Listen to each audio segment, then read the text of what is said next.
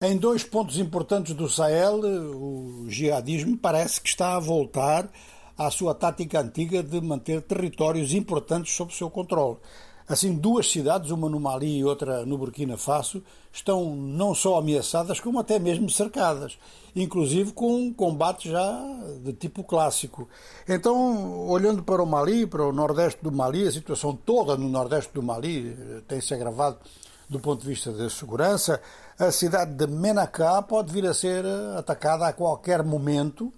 Tem-se notado assim alguns sinais de que os jihadistas estão a concentrar material e homens em grande número nas proximidades e esta cidade fica junto à tríplice fronteira do Mali com o Níger, com o Burkina Faso. Vai mexer com muita coisa. Ora, eh, já desde há alguns dias que se tinha, eh, sobretudo em Bamako, falado da ausência então de ações concretas da parte do governo maliano e do seu exército, que está no poder, e isto pode transformar-se num problema político grave para o próprio Mali, que, conforme sabemos, eh, pôs fim à missão francesa de, de segurança ou de apoio ou de intervenção, conforme as pessoas queiram dizer,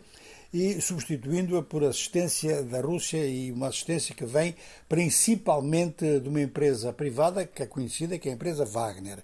É claro que se a situação de segurança se agrava, não é segredo para ninguém que os russos também serão objeto de crítica, não só no Mali, mas em países vizinhos que não veem com bons olhos essa presença russa. Um desses países é o Níger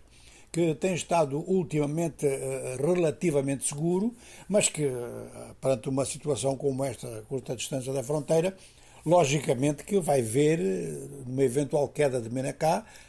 uma base do Estado Islâmico do Grande Saara que pode atacar o Níger a qualquer momento. Dentro do Burkina Faso, é a cidade de Djibo, tem 300 mil habitantes, está realmente cercada.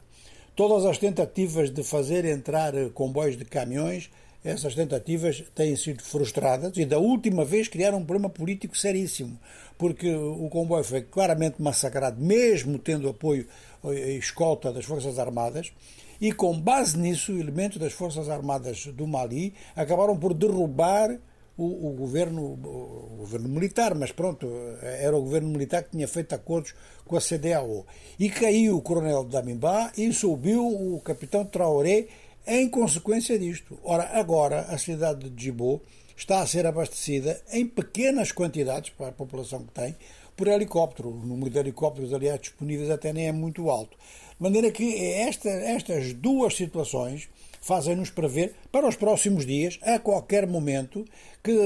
uma das duas ou as duas podem cair na mão dos jihadistas e então volta-se à velha teoria anterior, é que o jihadismo procura ter base territorial, a partir da qual pode dar a ideia de que está a criar um Estado.